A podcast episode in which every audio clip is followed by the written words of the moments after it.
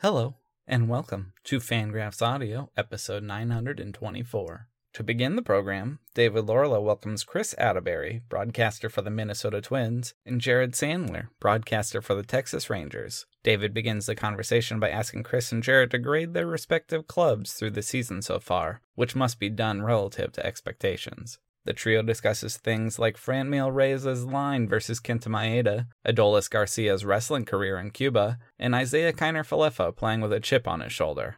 They also ponder the concept of if Williams Astudillo could possibly be not striking out enough. David, Chris, and Jared also marvel over the strangeness of the game we all love, especially lately if you love the minutia of baseball and the uniqueness of it, that was one that certainly caught my eye and certainly apparently other people's too, because that shouldn't happen, right? I mean, that's like the Javi Baez play today. You shouldn't get in a rundown between first and home and allow a run to score and be safe at second base. But that's why we show up to the ballpark every day because you never know when you're going to see something like a, a naked guy in the tarp, you know, that you've never seen before. After that, Ben Clemens welcomes Fangraphs contributor Justin Choi to the show. Justin shares how he got started at Fangraphs before he and Ben talk about sliders in the shadow zone. They also go over Bryan Shaw's pitch mix, Adrian Houser's success, and what Hyunjin Ryu is doing differently this year. Finally, they talk about the pitching unicorn that is Kyle Hendricks. Kyle Hendricks is that one pitcher who always ends up in different analysis. Yeah. like he always finds a way because he's such a special pitcher and he does things that pretty much defy the rules of pitch design and what we know about baseball. But he's also a, a, case study in the sense that, well, if Hendricks can do it, then maybe other pitchers can do it too. But they don't really do it. right.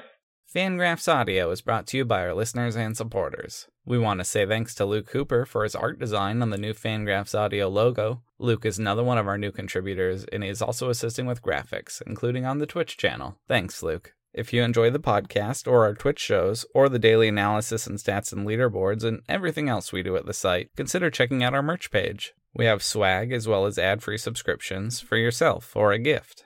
Thank you so much for your support. We couldn't do it without you. Enjoy the show.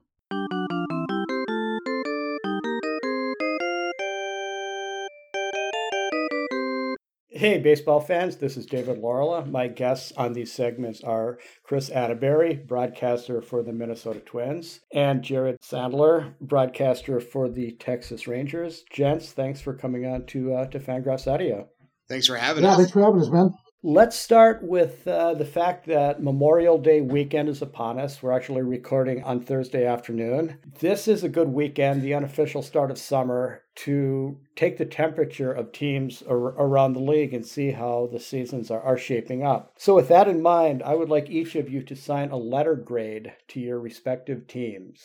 Jared, you go first. So, I, I think it's important from a Rangers standpoint to understand the goals of this season. If if someone was just uh, grading their their year based on trying to win a World Series, then uh, that grade wouldn't be too flattering. But for the Rangers, the goal was to build towards the future. So on that end, I, I think I'd say you know B minus. You know, I, I think the the big the big knock thus far is that Leody Taveras, who a lot of people believe will still be the, the center fielder of the future, didn't uh, have a good start to the year and, and was sent down to AAA. Uh, but he's just 22 years old, so I don't think that that's uh, uh, putting the Rangers in panic mode by any means. But I, I think you know there's a, a, a, huge question mark surrounding Adolis Garcia. I mean, he's definitely been the most exciting part of the season. You know, but what's his future? Uh, and have the Rangers found something or someone for the future? But what I think the big win for the Rangers has been is even though he didn't pitch that well yesterday, Dane Dunning, uh, whom the Rangers acquired for Lance Lynn, does appear to be someone that can uh, have a spot in the rotation moving forward. They've gotten a really nice year out of Isiah Kiner Falefa. He's built upon uh, the offensive progress he made last year. Nick Solak and Willie Calhoun have bounced back. Willie Calhoun, in particular, has looked good at the plate, which is really important because he probably is best utilized as a DH, and so the bat is even more significant. Uh, and so I think on that end, you know, they they are making progress and getting answers towards the future. If the you know, if you're looking at through the lens of, hey, is this team going to compete for a playoff spot, or uh, you know, are they going to contend for a World Series? Then you know that's that's not going to be a B minus. But I also think, David, the the key might be on, and I think the trade deadline's July 30th this year, whatever it is, July 31st or August 1st, the day after the trade deadline. That's going to be an important day to reassess where the Rangers are to see what sort of assets they've been able to bring into the organization. Wow, tough act to follow. Now, Jared went to USC, so grade inflation's kind of his deal. So it's going to be a little different for me. So the Twins obviously have been terrible, right? I mean, as we talk, the team just won their 20th game. They're still nine games under. This is a team that certainly had internal and external expectations to not only be competing with Chicago for the top of the division, but to finally break that playoff curse and and be a legitimate contender. So on that front, it's been horrible. I'm going to cop out a little bit and give the team an incomplete grade though, uh, because I don't know what what this team is yet, and I'll have a better answer in two weeks. They're in the middle of this stretch where still not healthy, right? Byron's their best player, and he's been out, and and everybody's been banged up. But everybody around the league gets banged up. That's just part of baseball. Uh, but I think this stretch with Baltimore, who they just swept, and then Kansas City, then Baltimore, then Kansas City. Like, are you a Baltimore Kansas City peer, or are you better than that? And if you are, you've got to win a bunch of these games. You've got to go like you know ten and two, nine and three, and at that point you can start having a conversation about grinding towards the top half of your division. I look at the club every night when I fill in the lineup card and I think, well, well, yeah, we should win with these guys, and yet they never do. The bullpen has been horrific. It's getting better, but the way that was handled in the offseason certainly didn't pan out. Guys who were terrible at the start of the year, guys like Sano and Garver, are considerably better. Alex Kirilloff is where he belongs in the middle of the lineup. So, what can this team actually look like when Byron Buxton does get to play every day? Better than it's been, but certainly they've dug themselves such a big hole that to give them a, a passing grade would be some abject homerism because they they failed miserably through the first 40 games and are only now beginning to to do the due diligence to to get back into relevancy. Right. So you are going with an incomplete. Incomplete. So, so you, you are accusing Jared of USC guys being, you know, glasses half full. It sounds to me like maybe Stanford guys are they don't know where their glass is. They're too smart for their own good. We have somebody carrying that glass around for us, and then they just we just have them fill it up with sparkling water from the finest private uh, springs.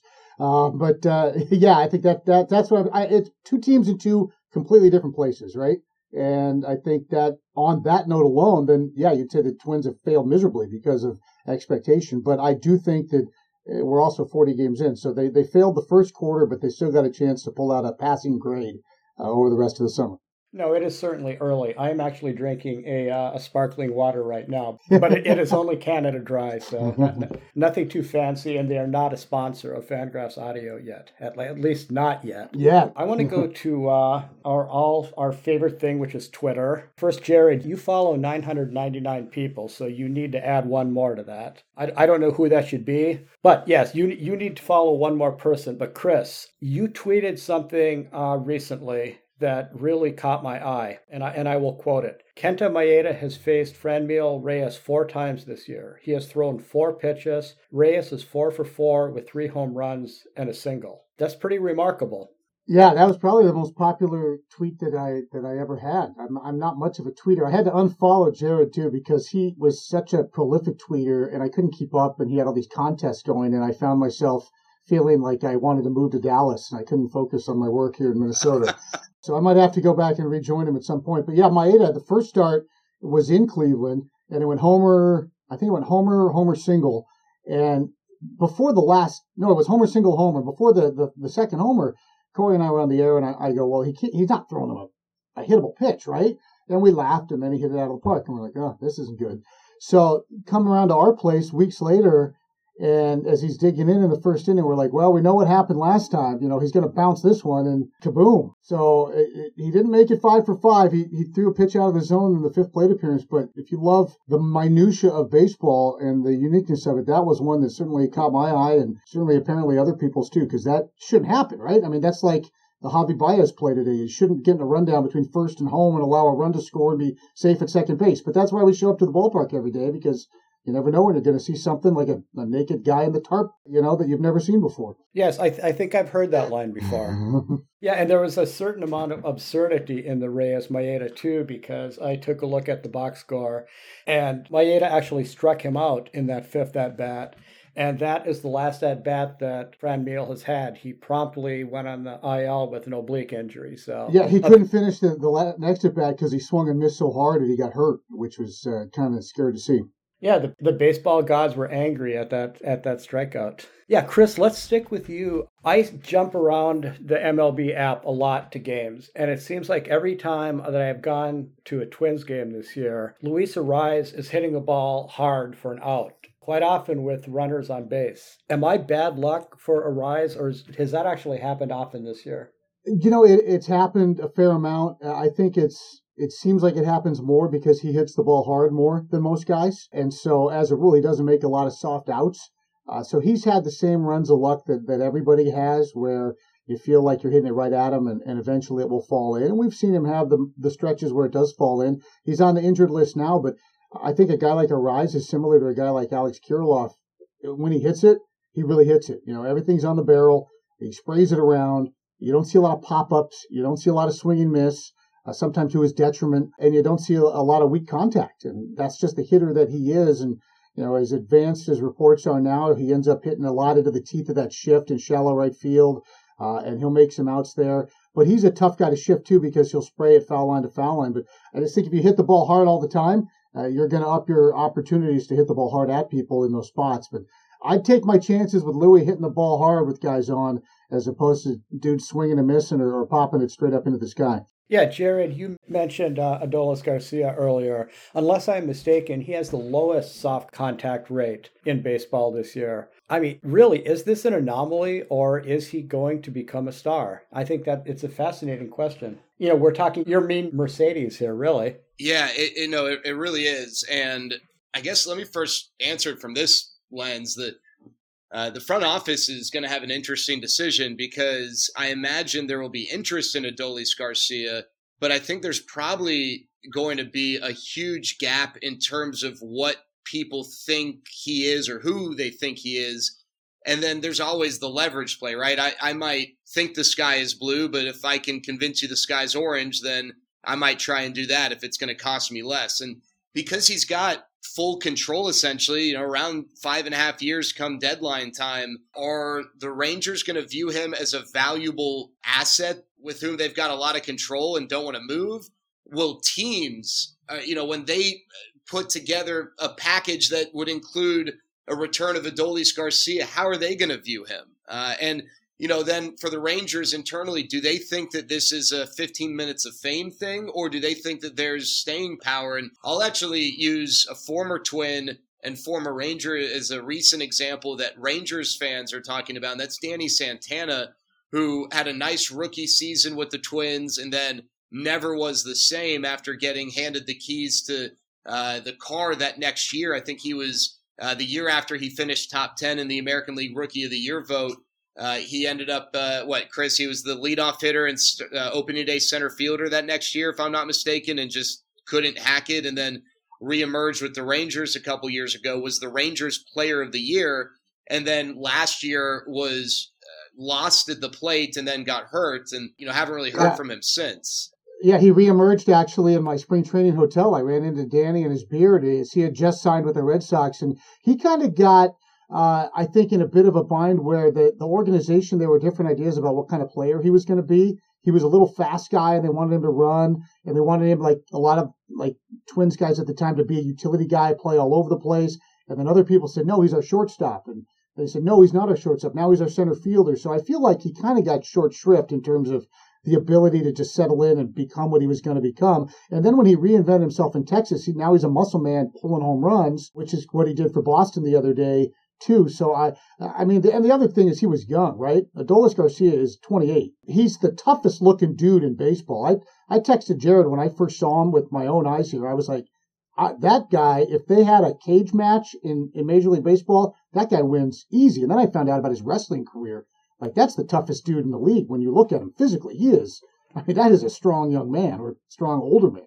I need to hear about the wrestling career because this is news to me. Yeah, he was a great wrestler in Cuba, right, Jared? Yeah, so in spring training, it was quite clear. Matt Hicks and I, you know, were broadcasting these games, and Adolis Garcia for the second straight spring really stood out. But for whatever reason, this spring, it, it looked more real as opposed to your typical cactus or grapefruit league mirage.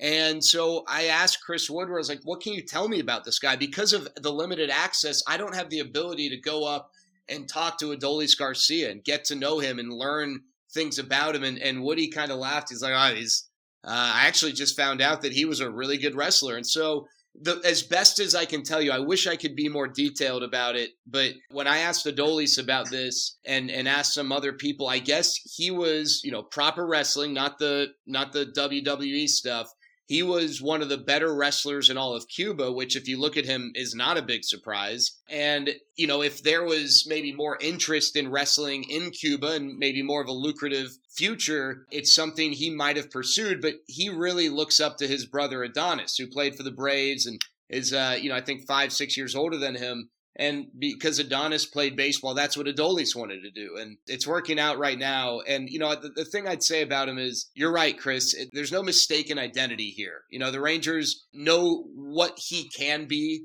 uh, as far as, you know, he's an outfielder. He's not, they're not moving him around. They're not trying to change the way he, he hits. You know, he's an outfielder who can slug. And the cool thing is, you know he he is not a liability defensively. They've they've put him in center field for most of this season. He's actually been pretty good there. He's got a really good arm. He's he's got athleticism, gets good jumps. The one thing that is going to be a big question and the reason why it's taken him so long to emerge is can he lay off bad pitches enough? You know, he's never going to be an Alex Bregman. He's not going to be a Luis Arraez, right? He's not going to be someone who's going to walk more than he strikes out. But is he going to give in too much to where it becomes easy to pitch him. And that's the big question. So far, I don't think teams have been able to consistently take advantage of that. Right now, it does seem like the elevated fastball is giving him problems. But as I say that, yesterday he hit a home run on a pitch that was like, you know, six inches above the strike zone. So I don't think anyone really knows for sure. Is he a late blooming Nelson Cruz? Or is he a guy who next year is is, strugg- is going to struggle to make a starting lineup? I think it could be anywhere, although I would lean more of everyday player than I would someone who we're going to forget about in a couple of years. But guys, remember the marketplace too. Home runs and home runs and strikeouts, we accept those now, but also only if they're cheap. And then once you make too much money, you, you get cut loose and they get another cheap guy to hit home runs and, and strike out. And he doesn't cost a lot of money. I think the comp might be, was it Thames when he came back from Korea for Milwaukee? Hit a bunch of home runs, and he was on a, a low dollar deal before. A, a, big muscle up guy who could who could clobber a lot of home runs, and that's valuable for a while, right up until you can find somebody else who can do it. Yeah, Chris, I'd like to hear your thoughts on a player who does not hit a lot of home runs and rarely strikes out, and that is Williams Astudillo. Yeah, he's he's something. Uh, he, he is something. I tell you what, the guy loves to play. I think his contact and the fact that he doesn't strike out we people love to talk about it because it's unique and because we're trying to figure out how to get contact back in the game. But what they also miss is that uh, it's something my partner Dan Gladden talks about a lot. How he wishes he swung and missed more because he would make soft contact or foul ball off and wish, gosh, I wouldn't, I shouldn't have swung at that. I wish I could get another pitch. As often as Astudillo gets a first pitch hit, he hits into a first pitch double play or he a first pitch pop up, uh, you know, things of that nature. What makes him great for us is he plays everywhere. He has energy. Uh, he's a nut. Uh, the fans love him. His value does go down in our current roster setup where he's the second catcher because now you're not as liberal to use him at second or at short or third. And we're super banged up there. So we kind of miss that without having two actual catchers plus plus Williams Astudillo, who you're not going to ride with behind the plate every day. So he's unique, man. The guy has uh, back to ball skills. He loves to play. He's got instinct. He's got energy. Uh, he is certainly unique. Uh, but if you had a whole team full of him, the games would be really short. But I don't know how successful you'd end up you'd end up being because he does put a ton of balls in play. His his curse is it's kind of like Ben Revere, right? His curse was he could get a ball, a bat on everything, and so he swings at everything. But sometimes you're better served to not swing at everything and wait till you get the one you can really hammer. He's so confident that he can hit any pitch uh, that he usually does. Chris, didn't you say that if you got a hit tonight, you would uh, grow out your hair and have a Williams Astudillo hairstyle for the rest of the year? Or am I making I, that up? Jared, I'll give you that guarantee because we're off today. Oh, so I will absolutely give you that. nice move. Just because you grew your hair out during the pandemic and you got the big long Billy Ray Cyrus hair going now, Doesn't mean that we all have to do well, it. Well, I, I got right. a haircut. And, I, and, David, I also David's on my team on this. And David, I don't know if you've gotten a haircut recently, but last I saw, you've also grown your hair out. Yeah, I have not actually cut my hair since before the pandemic now, so. Oh boy. That sounds like he's got the Astudillo man bun coming right now. Yeah, man bun is something that I probably will not be caught in. yeah, I, I want to jump to a guy that you can both address pretty well. It's, it's a former twin pitching well for the Rangers, which is, of course, Kyle Gibson. I happened to be listening to a national baseball commentator a week into the season who actually said that Gibson would be, and I believe his exact quote was, a fifth starter, if that, on a first division team. And I think that Kyle Gibson is maybe proving this gentleman wrong. Yeah, no kidding. Yo, Chris can speak to how easy it is to root for this guy and and how awesome of a, an individual he is. We've gotten a taste of that, but again, his time with the Rangers has coincided with the pandemic and the limited uh, ability to really get to know these guys. But from a pitching standpoint, he was bad last year, like really bad. And a lot of a lot of us thought that this year he would be a lot better for two reasons. One, it's really tough for a guy with his track record to replicate how bad he was last year. But two, he dealt with ulcerative colitis, and, and Rangers people and Rangers fans have experience with that with Jake Diekman. Now, you know, I think it, it's not necessarily an apples to apples case, but you know, Kyle lost out on basically two years of off seasons to get better. It was all about recovering or just dealing with his uh, ulcerative colitis condition and, and, effects. And this was his first off season where the goal this off season was to become better, not just to survive. Uh, and he has become a lot better. He added a cutter, uh, which just kind of helps some of his other pitches perform better, even if that pitch in a vacuum is not yielding tremendous results. Uh, he's been incredibly efficient. The walks are down from where they were last year. And after an opening day performance in which he got one out, he was given a five run lead and gave up five runs in the first inning against the Royals and didn't get a second out. He has been unbelievable. He's got nine straight starts of six or more innings and three or fewer runs, in addition to a quality start streak. But as you guys know, you can give up 100 unearned runs and that's still, you can still get a quality start. He's gone nine straight of three runs of any kind or fewer. Uh, and that tied a franchise record. He's on the IL now with a little bit of a groin thing, but it's not to, expected to be a, a long absence. But you know, talk about a guy who's you know had a 180 from last year, and now he even is someone who I think will be talked about frequently when it comes to adding a you know starting pitcher for a stretch run, and he still has one more year of control beyond this season. Yeah, and Kyle's a guy, so I've known him since the day he was drafted, and I think uh, he's a great example of why this world we live in, where we use guys until they're like 28, 29, and then once they kind of figure out who they are as players and what they do best, then we, we don't want them anymore unless they're a superstar. We want young or superstar. This middle middle age group, where there's a lot of real baseball savvy there, and I think Kyle's case is first the, the, the health issue, right? That happened on a on a missionary trip to Haiti, and it happened right before the start of a season here. And it was he couldn't eat, he couldn't sleep, he was in pain, uh, and that's been really hard. So he's doing a lot better in that regard. And then he had kind of a pitching identity crisis. When we got him, he'd had Tommy John in college at Missouri, and he came out of a great program there where it was it was three pitches and get out, right? Like they want ground and pound. He throws that great sinker. Let's get three ground balls and, and get in the dugout. And we were under with Rick Anderson as our pitching coach, mockingly talked about pitch to contact, which makes a lot of sense if you don't use it in a mocking uh, ideal. And then suddenly everyone starts throwing four seamers up in the zone and, and it changes, right? The the launch angles of the swing change to, to adapt to hitting these sinkers. And so Kyle had to change and he went through a couple of pitching coaches. His best year here, he didn't throw the two seamer as much, and he started throwing his slider and his four seam up in the zone, and he had a great year. He mixed in a changeup that is an underrated pitch that he can throw at times. And then the next year, for whatever reason, he went back to trying to throw more sinkers and didn't have the success, and, and then he goes to Texas. And I think what we saw here, he carved us up, and slider was great. He's throwing the two seamer effectively. He doesn't just throw it in the dirt, he throws it up in the zone. That's where he would always get in trouble. He'd try to be fine with it. It would run off the plate. They wouldn't swing. It was 2 0. He was forced into the zone and, and he'd get hit. Um, but I think the cutter, just the threat of the cutter, in addition to a good slider, he threw the change off the cutter against us and worked up in the zone when he had to. And He's kind of figured out who he is as a pitcher, what he is physically, and as a human being, he's, he's top notch. I'll just tell you this. He came back during pandemic. Protocols are weird. You can't see each other. Our studio is, is in the ballpark and it's in the same concourse between the two clubhouses. So we can't walk by the home clubhouse or by the visiting clubhouse. But after the last game, Gibby came in while I was still doing the post game show and he snuck in during a commercial break to ask about how my daughter was doing, see how the family was, remembers the board ops by their first name, the producers. That's the type of human you're talking about.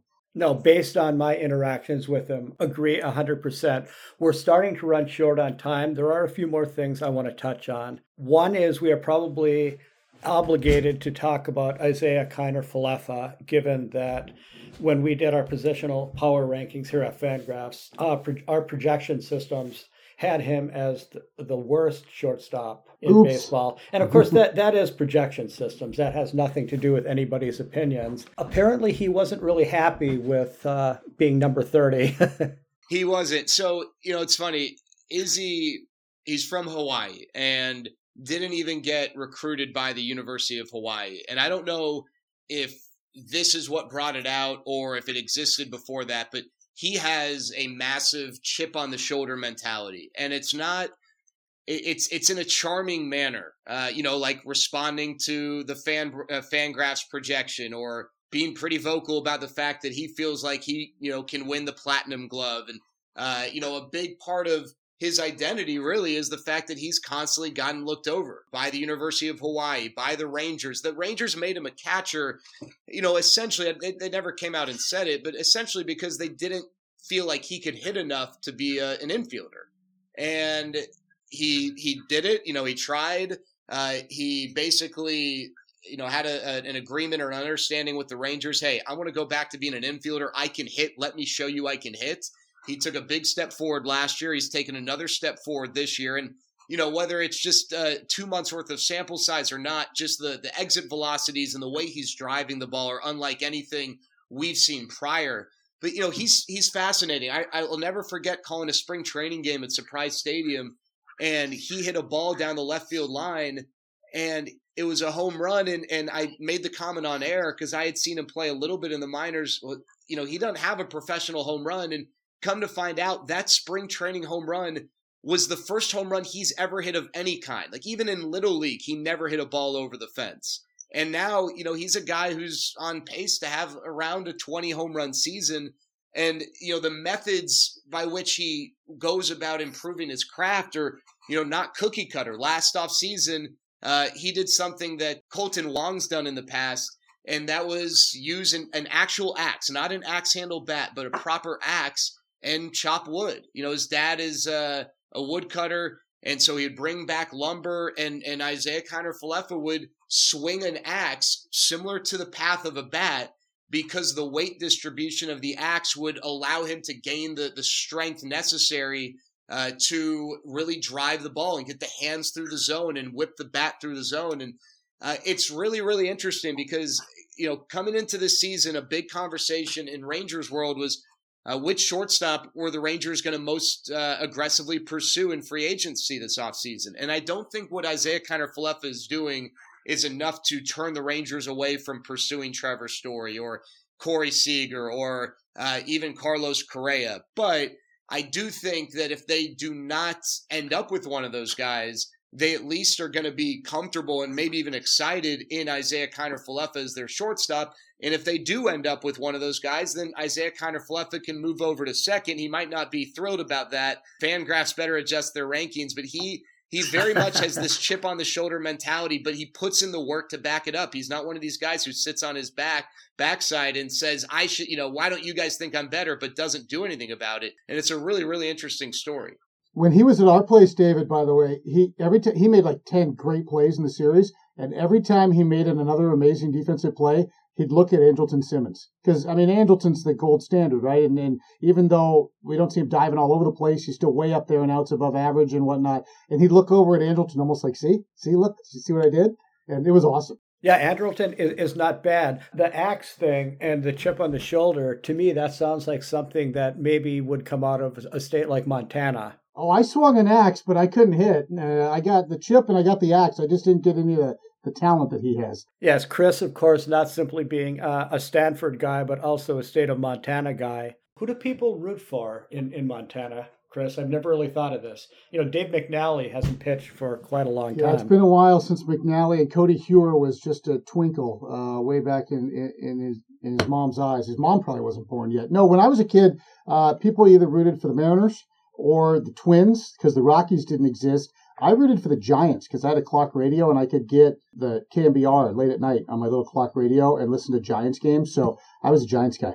Nice. And Jared, you are from California, but I understand that you have a South African background, so you must be a Gift Ngoepe fan.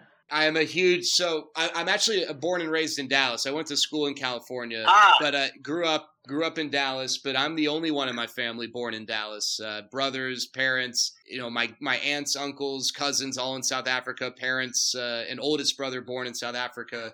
Uh, so when Gift Ngoepe came up, it was really cool. They the Pirates actually played the Rangers, and I got to sit down with him. And, and my dad was so excited. He he gave me some biltong, which is kind of like a, a beef jerky equivalent. I think it's a little better, but it's it's something that's very very popular in South Africa. And and uh, he gave me some biltong to give to Gift Ngoepe. And when I got the chance to talk with him. I, I gave him the biltong. His face lit up, and it was really cool. I've been to South Africa a few times, but I definitely have a lot of pride in, in the heritage. Uh, my grandfather was a, a, sprinter there. My dad was a, a, professional soccer player. So there's a lot of a lot of South African pride, and uh, I'm looking forward. We had a guy in spring training, Taylor Scott, who didn't catch on with us. I don't think he, I don't think he, he's made it to the big league, or maybe he did. I think he, he might have uh, had a cup of coffee, but a, a righty who threw really hard. But uh, it's interesting. South Africa is, I don't want to say a growing, or baseball's not a growing sport in South Africa, but it is there. I, I asked my, my family there, and I have some cousins who they play both cricket and baseball. It'll be interesting to see if baseball continues to grow there. For sure. Yeah. Uh, one last thing I wanted to ask you about, Jared. You used to work for the Great Lakes Loons. You had a 16 year old pitching for that team, if I'm not mistaken. It was amazing. That 16 year old pitched on July, I want to say it was July 2nd or July 3rd, which was that year our big July 4th game. And it was the biggest crowd we had all year because opening day in the Midwest League is brutal. It's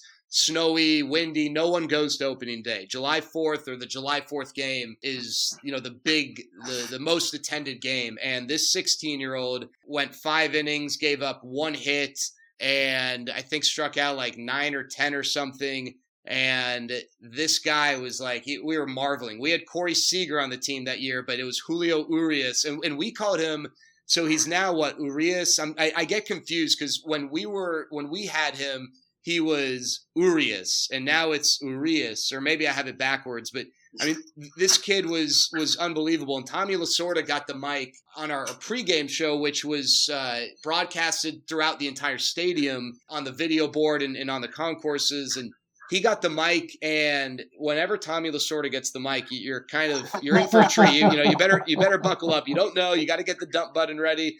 But uh, he said this guy's going to win multiple Cy Youngs. He he's looking at this poor 16 year old and he's putting that sort of expectation on him. But I mean, he's so talented and it's so exciting to see him healthy and also get you know get he's been given the chance to actually pitch. You know, it doesn't seem like he's on a, a you know as tight of a leash as he's been in the past, but it was super impressive. And then uh, I'll never forget the All Star break. We get on the bus from Lake County to head back to Great Lakes They've got a cooler on there. You know, we got obviously a lot of guys 21 and older. And I see Julio Urias walking down the aisle with two tall boys, and I'm like, 16, what? No, don't worry about it. Who cares? Uh, but he's uh, he was pretty impressive, and he's uh, certainly developed into a really good pitcher at the big league level. Two tall boys, that's pretty good. Chris, do you have a, a good story that you can close with? Uh, do you want me to talk about Jared or? Uh... oh, hey, if, uh, if you know. have a good Jared story, I think that that is fair. I got game. stories for days. You got to be more specific if you're looking for like a specific story. I mean, we could uh, we could go on all day. I will say this: uh, what I what I miss most about baseball in its current constitution is the lack of the ability to sit down and, and chat with people like Jared face to face when I go to Texas and we're supposed to be down there in a couple weeks, and I don't think we'll be on the trip. We'll be in our little studio up here doing it. to sit down with Jared and my old buddy from college and the TV voice of the Rangers, Dave Raymond. And basically, Jared and I just listen to Dave talk and listen to stories deep, deep, deep into the night. That's my favorite thing in the whole wide world. And that's what we've kind of been missing. And, you know, a, a little case of that uh, just recently, we had uh, the Orioles in and John Means pitched. And I was fiddling around and I realized that John Means had gone to Gardner Edgerton High School in Kansas, which is, isn't that Bubba Starling? And I had been, we'd been playing the Royals when they drafted Bubba and, you know, he was a football star and he was everything.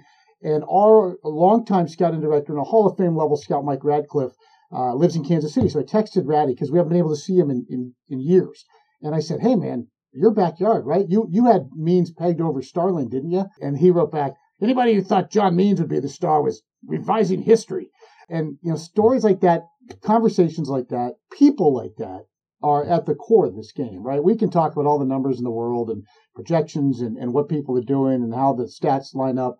But at the end of the day, baseball is great because of that. And that's, that's what I miss and that's what I can't wait to get back to. No, for sure. And that, I think we all miss that. And even though we can't do it face to face, we're all in front of our, our laptops in different parts of the country. We were able to talk baseball here for maybe a little longer than we were scheduled. But hey, it's fun to talk baseball. And Chris, Jared, was great to have both of you on Fangraphs Audio. Yeah, thanks for having me. Yeah, thanks for having us, David.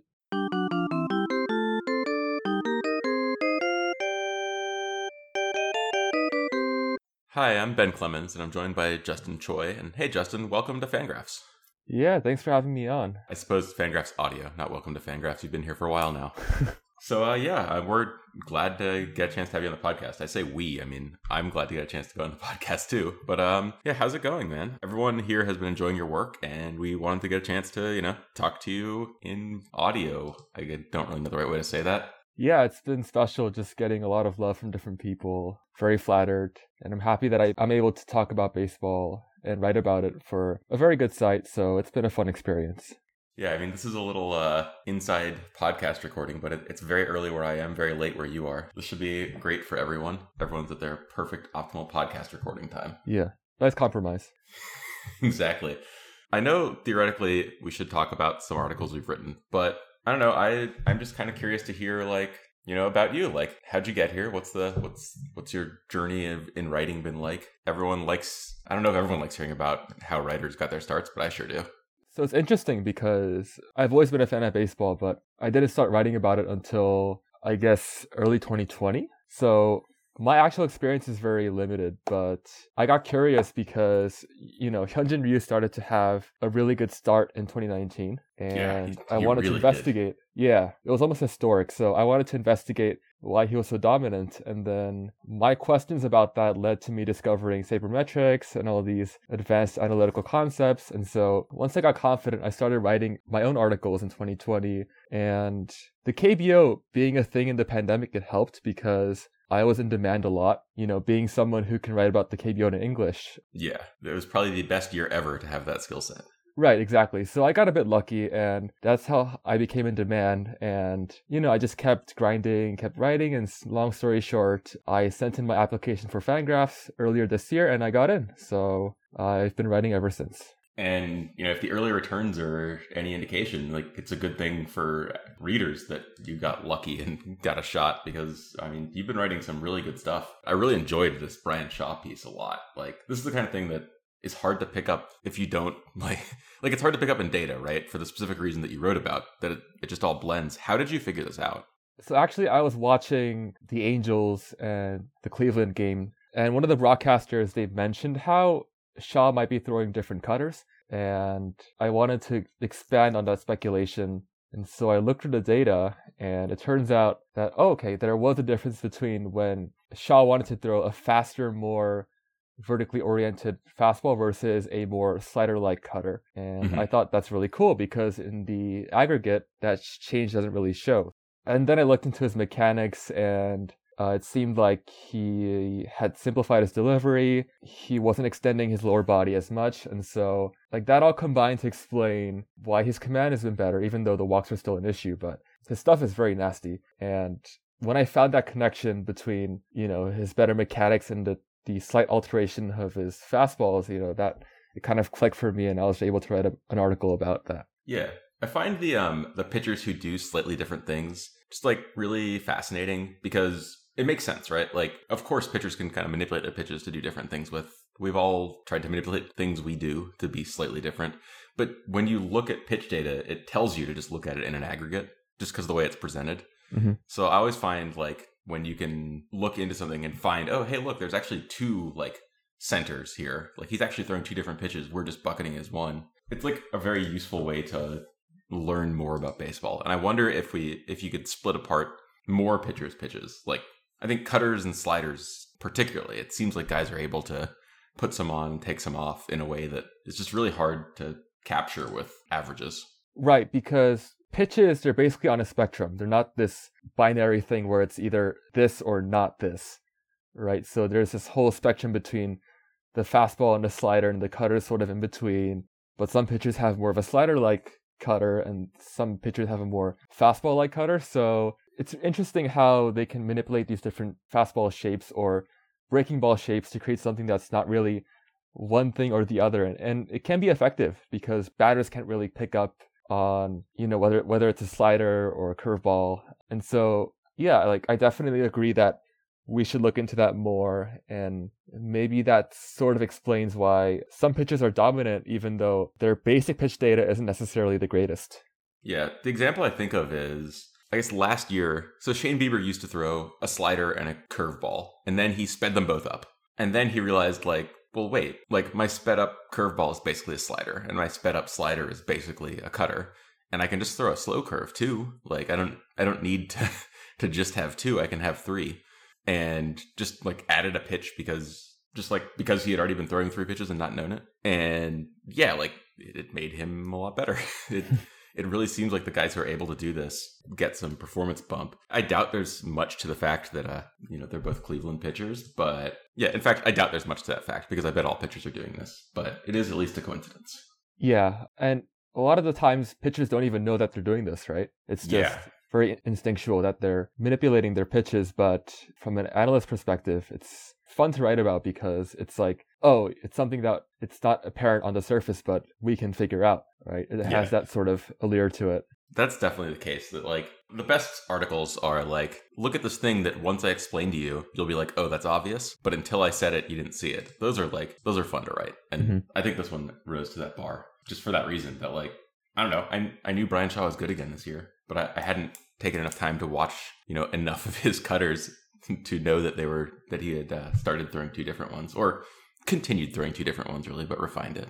Yeah, and it's the same thing about your the article about the slider. How there are some hidden truths in there that I didn't really figure out before. And one of the the biggest things that surprised me is, and you mentioned this in the article too, but just the sheer importance of throwing the slider in the shadow zone, like the edges. Yeah, it, it's interesting because it makes sense. Like it generally makes sense. If you you see a pitch located near the corners, everyone says, "Oh, good location." But no one seems to think of it as like an overriding factor. It's just like a, a contributing factor. If you like listen to broadcasts or talk to who pitchers think have the best stuff, there aren't a lot of guys who just say, "Oh yeah, well, his slider is okay, but he always puts it on the corners." Like I've never I've never really heard that described as like why a pitcher is so great, but it really does seem like it matters a lot. Yeah, and I feel like there's more emphasis on kind of burying the slider in the ground or throwing it somewhere where batters chase. Yeah. and you don't really pay as much attention to a, a well placed slider, even though, you know, maybe to us it appears more pleasing, but then, you know, to someone who's just watching casually, it's more, I guess, eye catching if the slider is very outside the zone and the batter just goes after it. You know, it makes for a good compilation video. Oh, yeah, totally. That is definitely some of what goes into like why it's not as noticeable. Is you know a backup slider that hits like a corner is probably a better pitch than like a big breaking slider that bounces, and it looks a lot worse. Mhm. It looks like a slow fastball. I was writing about Zack Wheeler, and so not slow fastball. He he throws fast sliders, so they'd be just fine velocity even for a fastball. But uh, like his slider doesn't have a lot of motion, like just a lot of like side break, and so a lot of times he throws sliders that you'd think of as backup sliders, or like you know just sliders that just kind of cement mix instead of uh, instead of breaking. But he's gotten really good at locating it, and I don't know the pitcher the pitchers had better results despite break numbers where you're like, eh, I don't know. Like it seems like he's overthrowing a lot of them. I also do wonder though, it seems like maybe throwing to the shadow zone, throwing to the corners is not a skill that's as like improvable and repeatable as just throwing a slider with nasty movement. And so to some extent, maybe what we're saying is like, look, the, the worst pitchers hit the corners of the plate a third of the time, and the best pitchers hit the corner of the plate half the time. But the worst pitchers never throw with a lot of movement, and the best pitchers always do. I don't know. I, I do wonder if to some extent the fact that where you locate the pitch is harder to control than how much movement you put on it is why we emphasize movement more. Yeah, and you know, speaking of your thought about whether throwing the shadows is a repeatable skill, I actually did a correlation test once where I looked at basically a pitcher's CSW rate in the heart of the zone Mhm. in one year, and then on the y-axis, it's the same rate for the next year. And what I found is that for the heart of the zone, the correlation, so the year-to-year correlation is a bit higher than in the shadow zone. So maybe that has to do with what you're talking about. I guess it also has to do with the fact that in the shadow zone, there's a lot of, I guess, variance happening. So sometimes a well placed pitch isn't called a strike because of the umpire. Yeah, and sometimes a poorly placed pitch is. Right. And there are some batters who receive more of the benefit of the doubt, I should Right. say. So there's a lot of things that pitchers can't control. So even though it's an important skill, maybe it's something very tricky to maintain. Yeah, it's interesting. I've at various times tried to see if this is a real skill too, and Mhm. a lot of times I basically say like, uh, no, it's not. you you look at two years of data and you're like, come on, there's no year to year. Like, there's no evidence that this is a skill that being good at in year one contributes to being good at in year two. And then you look at like five year data and you're like, well, there's no evidence that this is a skill unless you're Kyle Hendricks. And like, it's definitely a skill for him. And so I do wonder if it's if it's the kind of thing where for 95% of pitchers, it's just not a measurable skill. Like maybe they're a little better, a little worse, but it, it's all pretty close to average. And then there's just a few outliers who can do it. But I don't have like a good like tool set to describe that, like to describe how I'd know if that were the case or if I'm just cherry picking. Like, will Kyle Hendricks still be good at hitting the corners of the zone next year? I mean, I think yes, but I couldn't tell you why mathematically. Yeah, Kyle Hendricks is that one pitcher who always ends up in different analysis. Yeah. like he always finds a way because he's such a special pitcher and he does things that pretty much defy the rules of pitch design and what we know about baseball. But he's also a, a case study in the sense that, well, if Hendricks can do it, then maybe other pitchers can do it too. But they don't really do it. right. Like, like if this guy can do this, couldn't you? Like you throw, you know, much harder than him, and like you can say that to almost any pitcher in baseball. Like if Kyle Hendricks can do that, so can you. He throws a, a changeup that moves some and a sinker that moves some, and both in the 80s. And I don't know, like no one else can do it. It's very interesting. Mhm. Another thing I want to ask you, Justin, is about Adrian Houser because he's a pitcher that I've always been interested in.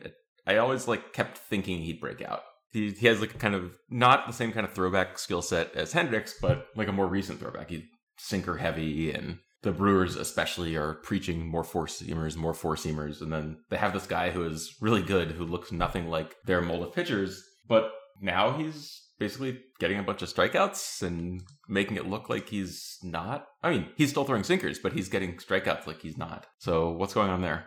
Yeah, that game was it was weird. I saw that Houser had 10 strikeouts and already that's already it's pretty that strange. alone that caught my attention and then I looked at his sinker usage and it was something like what 75% Yeah. and I was like have this okay. article up now, and it's bizarre. I was like, I have to write about this. He basically had perfect command of the sinker, where they headed to the inside corner from the right-handed batter's perspective. Basically, ninety percent of his his pitches were were on that edge, and Presumably the best place to locate sinkers. right. And I did notice that overall, not just that game, but compared to 2019, his sinkers had moved more towards that inward direction, which I said that it may suggest some future success. Now, after that game, he hasn't been that sharp, which is a bit disappointing, but I still think that, like, the fact that he achieved what he did on that day, I think that speaks to his raw potential. Yeah, and I honestly like. I know this is silly, and you're not supposed to care too much about uh single batter matchups, but I'll see if I can get Jesse Winker's career line against him. It's like absolutely ridiculous. I think he has like five home runs and ten plate appearances or something. Like he gave up two home runs to Winker in his latest like clunker of a start against the Reds, and I just think that he cannot. Like Jesse Winker just sees his pitches perfectly, and I mean he's already a sinker pitcher, but he seems to see Houser particularly well. So I would read a little bit less into that. I know this is a very unsabermetric thing to say, but when you tell me that a guy is like I think six for eight with five home runs or something, or six for eight with four home runs against a guy, I'm willing to believe that he actually has some skill hitting him. It's a little bit different from like over ten at bats he's batting 500. Like home runs are not flukes. Yeah, I do agree. Actually, you know, you just happen to have a pitcher that you're good against. I think that totally makes sense. I also have a very fun pitcher batter matchup stat. I don't remember the exact numbers, but apparently Mike Trout doesn't have a an extra base hit against Hyun-Jin Ryu in I guess like a dozen plate appearances. I'm not sure. Like it could be more, but huh. that just stood out to me. Interesting. Yeah, because you feel like you know Mike Trout versus a 85 mile per hour changeup, he's gonna yeah. crush it. But and then again, Ryu has his own style of sequencing and pitch mix, so you know, he's also an exception. That is really interesting. Yeah, I wonder what's going on here. And I have these stats up because I, I had it wrong. Winker is 8 for 13 against Houser with five home runs. He's hitting 615, 615, 1.769. So, like, that's pretty good. Yeah, pretty yeah. good. Yeah. I, I think Ryu, I think that there must be several hitters who we just don't really know about who struggle to pick up Ryu because he's just like, he's not in the same way as Hendricks weird, but he he does throw like a lot of things that there just aren't a lot of other people doing similar things. Mm-hmm. Like I think he uses the the sinker four seam combination like a lot better than your average pitcher who throws both a sinker and a four seam. Like his yeah. actually seem to like complement each other, and he uses them enough in all the counts that it doesn't feel like you can just sit on one, but also like he uses pitches that are well suited to when he's pitching. I could see that if you don't face him a lot, that can be really hard to get used to. Yeah. And the thing is, though, this could be just a baseball savant thing, but I don't think he's really throwing a sinker anymore. Really? Yeah. I haven't watched him this year. The sinker rate is down to 2%. Oh. Yeah. And instead, he's more of a. So basically, he upped his changeup rate to like 30%. Whoa. I mean, yeah. I guess it had already been going up, like even in LA and then last year. Yeah, I'm looking at yeah. this now. So he's pretty much following the, the advice of destroy your best pitch more often. Yeah. Wow, he really cut down on sinker usage this year, huh? Yeah. And I guess he's just adding everything else to make up for it. I guess he throws three fastballs, or now two, but he always threw that cutter too. Yeah, it just seems like it'd be a very uncomfortable at bat. It's just that, like, it seems like the pitch will probably move somewhat straight, but in any variety of locations and speeds, I don't know how easy that is for uh, for hitters to pick up, as opposed to like, you know, if you got like Jordan Hicks or Tyler Glasnow, somebody who's going to throw like either very fast or much slower, but with much, with a lot of bend. Yeah, that's a topic for study later on, like the difference between velocity differential versus like just having a variety of, of velocities. I, I totally agree. I cunningly brought this one up at the end because I don't think we'll be able to answer it on the podcast and it might bog us down, but it's kind of cool when pitchers can do it. Yeah, and that's I guess something you also brought up in your slider article about the second one, where you examined the difference between slider velocity and fastball velocity and how that affects the effectiveness of the slider. Yeah. So the answer that I got from that was that you want to throw your slider like seven to eight miles an hour slower than your fastball. And I don't know if I really think that's a, a worthy conclusion or if there's just some kind of some kind of like confounding variable hidden in there that's making those sliders look better because they have some other trait. I will say that if you're looking at a pitcher and his slider is in that band, it's on average going to be more effective. But I don't know if you're if you were designing a slider in a lab, if you'd need the velocity gap. But I will say that it's kind of interesting that the ones that go really close in speed to fastballs don't work effectively unless they have really, really kind of outlierish break. And I think that actually makes a lot of sense. Like if you're going to throw two pitches kind of the same speed, they better move differently. Right. So either one thing or the other. Basically. Yeah, exactly. Like if you if you have a slider that's like a slow fastball but kind of a tight slider so it doesn't have too much movement, well, you're kind of just throwing a slow fastball. But then if you look at some of the guys who have the like pitchers who are really good at throwing sliders without I'm not putting this right, but where their sliders their only skill. Where you're like, well, that guy has a, a medium fastball and like no third pitch, and he's still really effective. Why is that? It's probably because he throws just like a really, really, really impressive slider, right? Like that's my guess. I'm trying to think of like who that would be. Luke Jackson is like maybe my like archetypical example of this actually, because I don't know. He's been an effective reliever off and on. I mean, he looks like kind of off right now, but he never had a good like anything except just a slider that no one could hit, and that was just enough. So I think there's definitely a lot more like room for study, not just on sliders, but kind of all pitches. Like if you break them down like this, does that teach you anything new about them? And I, I think it's possible the answer is no, but I learned a lot about like if I see a pitch like will i think it's like oh is that a good pitch well now i have some factors that i didn't before that i can use to say whether i think it's good i think that's kind of cool right and i would love to see an article about the changeup because for example the dodgers basically aren't throwing any changeups but the yankees are throwing more changeups and i feel like there's a clash of philosophies there about whether or not a changeup can be effective compared to a slider or a curveball like the breaking ball types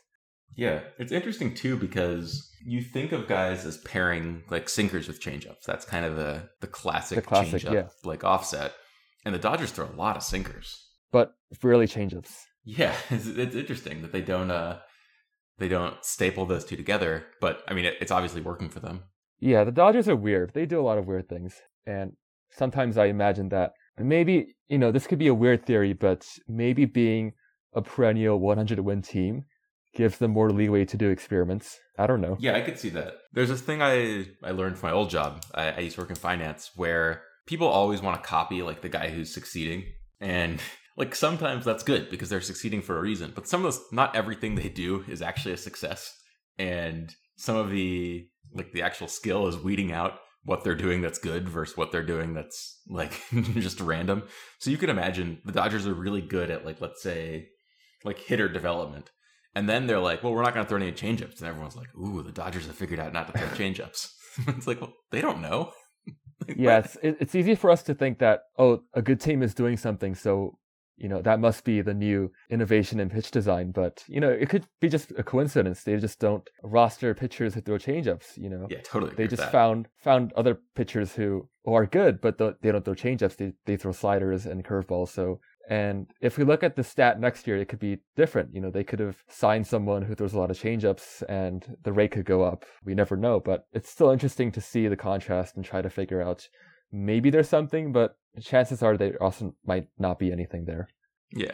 And even like, let's say they did think they figured something out and they, they have decided they're going to throw fewer changeups. Well, there are 29 other teams with analysts and like those guys aren't dummies. they're all like really good. I mean, if you look at the the caliber of people who are getting hired there, it's like it's just insanely high. So maybe the Dodgers think they figured something out and they didn't. And so all we can do is kind of look at the evidence and say, "Hey, did we did we learn anything about changeups?" Because they're not going to tell us. I think that's one of the cool things about doing this analysis too is that you kind of get to think along. Mm-hmm. Yeah, so it's what teams are doing, but on a more micro scale and something we can comprehend. So yeah, it's been fun to read, and I also think for myself, you know, what can I add to this? Something that we can comprehend is a great way to put it because some of these big data sets are just like I don't know. I'm I'm not working with that. Yeah, there are like a million rows of data that they use with all these fancy bootstrapping techniques to condense them into I don't know.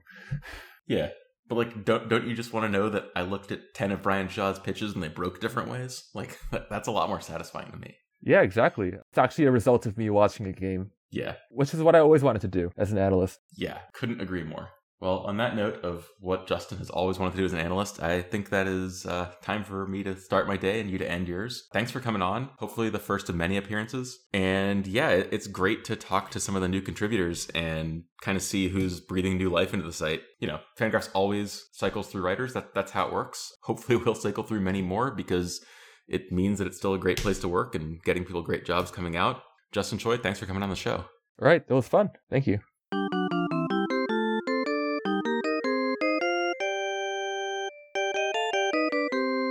This has been Fangraphs Audio. We hope you enjoyed the show. Remember to sign up for the Fangraphs newsletter. It is a great daily update on the many things we have going on at the site. We will be back with another episode next week. Talk to you then.